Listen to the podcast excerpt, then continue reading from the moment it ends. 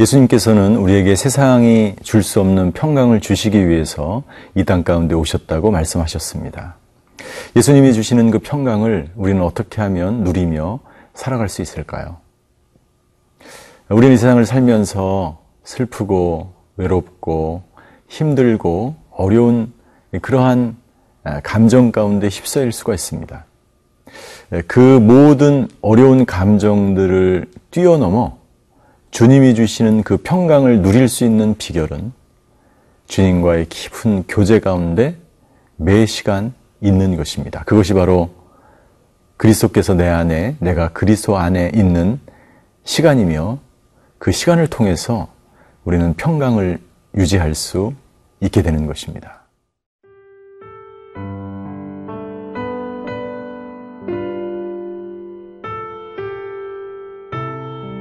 빌립보서 4장 4절에서 9절 말씀입니다.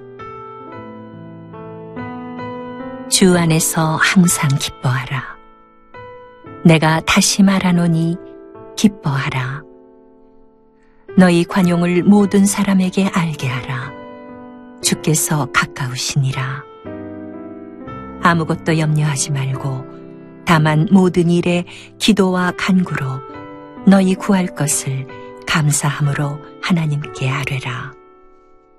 그리하면 모든 지각에 뛰어난 하나님의 평강이 그리스도 예수 안에서 너희 마음과 생각을 지키시리라.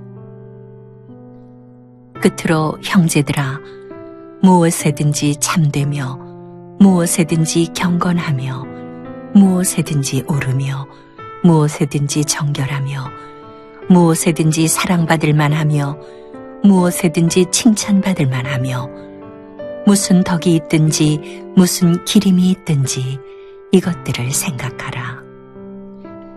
너희는 내게 배우고 받고 듣고 본 바를 행하라.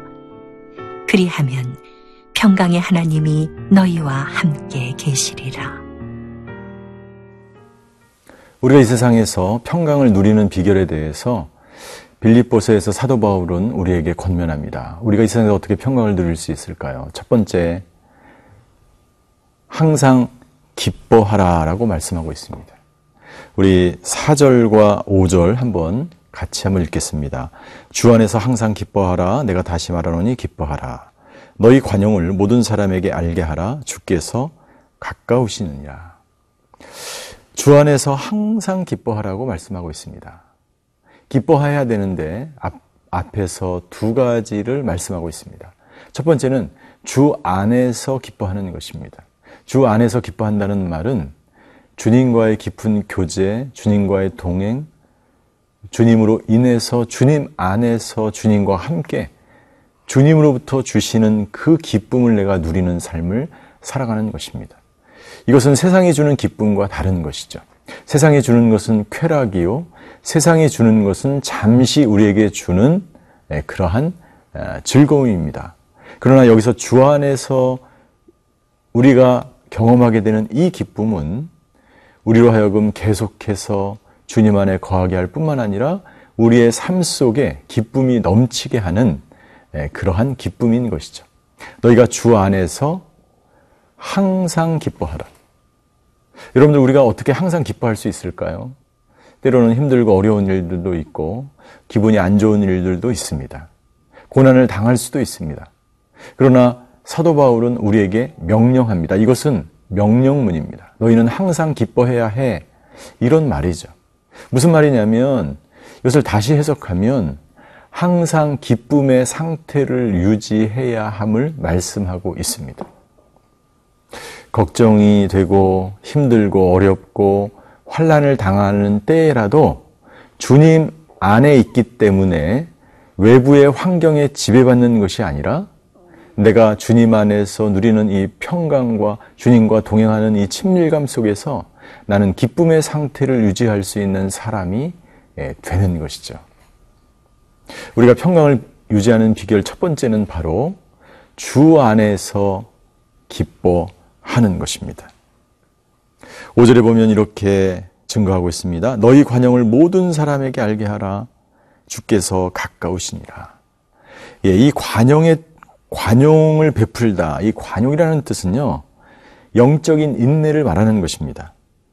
그리고 자신의 권리를 포기하고 다른 사람에 대해서 너그럽게 대하는 것입니다. 이것도 마찬가지입니다. 인내함을 가지고 다른 사람의 잘못을 너그럽게 대하여 한다면 그 사람 안에 하나님이 주신 기쁨, 그것으로 인한 평강이 없으면 절대로 내가 다른 사람에게 관용을 베풀 수 없는 것이죠. 기쁨의 결과는 관용으로 드러나는 것이기 때문에 사도 바울은 우리에게 주 안에서 기뻐하라, 이것이 평강의 비결이다 라고 말씀하고 있습니다. 두 번째 비결이 있는데 그것은 뭐냐면 기도하는 것입니다. 6절에 보면 아무것도 염려하지 말고 모든 일에 기도와 간구로 너희 구할 것을 감사함으로 하나님께 아뢰라. 기도해야 되는데 어떤 기도냐면 감사함으로 아뢰는 기도해야 합니다. 여러분들 왜 우리가 감사해야 할까요?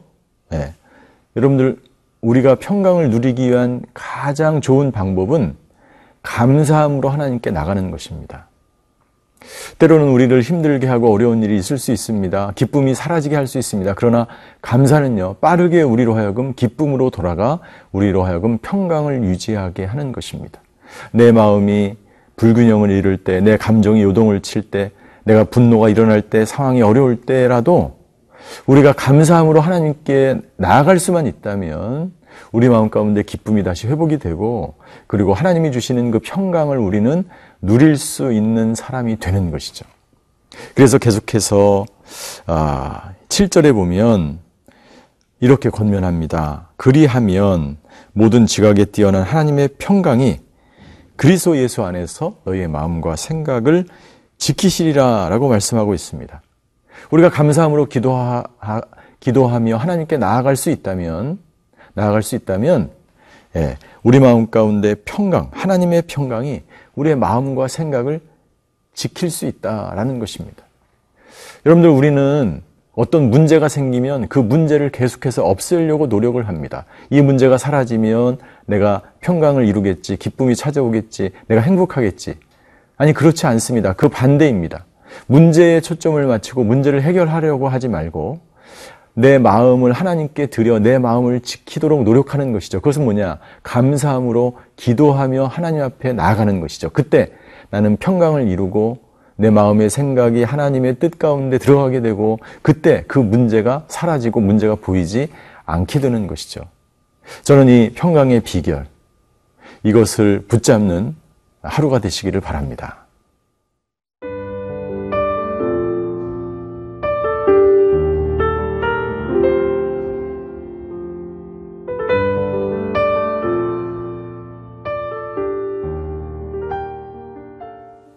사도 바울은 우리에게 평강의 비결에 대해서 권면하고 있습니다. 첫 번째, 주 안에서 기뻐하라는 것입니다.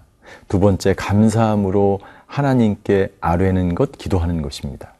그리고 세 번째, 이건 굉장히 좀 어려운 일일 수 있지만 8절에 이렇게 우리에게 권면합니다. 우리가 평강을 이룰 수 있는 비결, 끝으로 형제들아 무엇에든지 참되며 무엇에든지 경건하며 오르며 정결하며 사랑받을 만하며 칭찬받을 만하며 무슨 기림이 있든지 이것들을 생각하라 라고 말하고 있습니다. 그런데 여기 계속해서 조건이 붙는데 무엇이냐면 무엇에든지라는 거예요. 여러분들 인간이 어떻게 무엇에든지 참되고 경건하고 옳고 정결하고 칭찬받을 수 있는 일을 할 수 있을까요? 그것은 도저히 불가능한 일입니다. 이것은 절대적인 윤리의 삶을 살아야 됨을 말하고 있는 것입니다. 그러나 많은 사람들은 이렇게 얘기할 수 있습니다. 아니, 어떻게 우리가 예수님이 아닌데 그러한 삶을 살아갈 수 있을까요?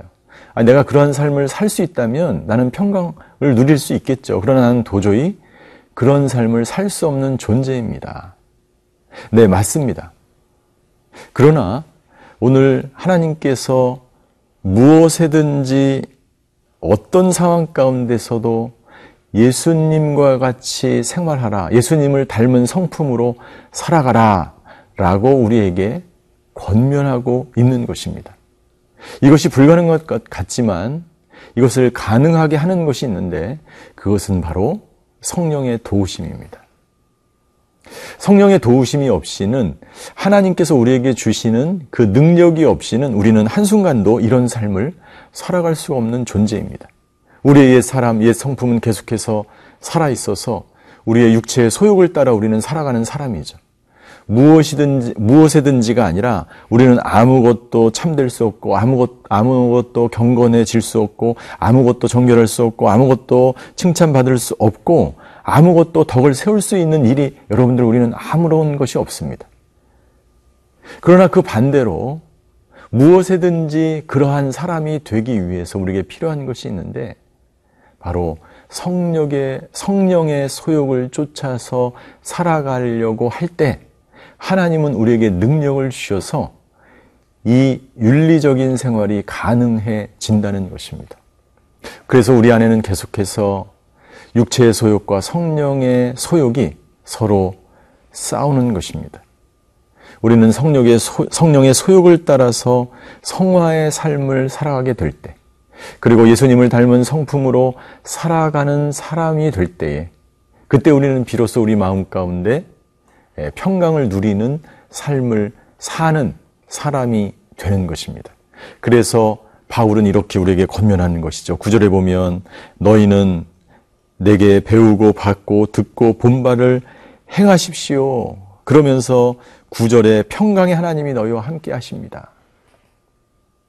바울은 끊임없이 로마서를 통해서 육체의 소욕과 성령의 소욕이 싸우는 것을 고백했습니다.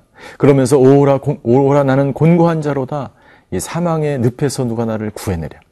바울도 이런 고민이 있었다는 것이죠. 여러분들, 우리가 온전한 윤리적인 사람이 될 수는 없지만, 100% 완전한 인간이 될 수는 없지만, 성령님께서 우리에게 임하셔서 성령의 소욕을 따라 우리가 살아가려고 할 때 하나님께서는 우리로 하여금 그런 삶을 살아내게 하시는 분인 줄 믿습니다. 그때 저와 여러분들의 인생 가운데 평강의 삶이 주어지게 될 줄 믿습니다. 여러분들, 이 놀라운 평강의 비결을 배우며 하루하루 행하시는 저와 여러분들이 되시기를 주님의 이름으로 축원합니다.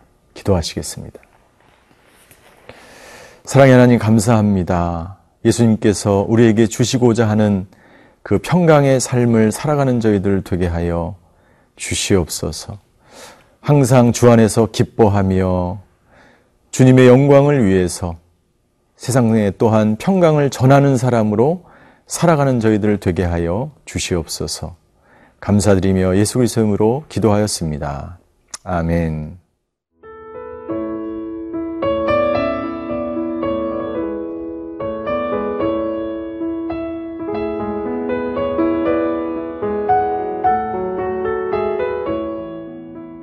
이 프로그램은 시청자 여러분의 소중한 후원으로 제작됩니다.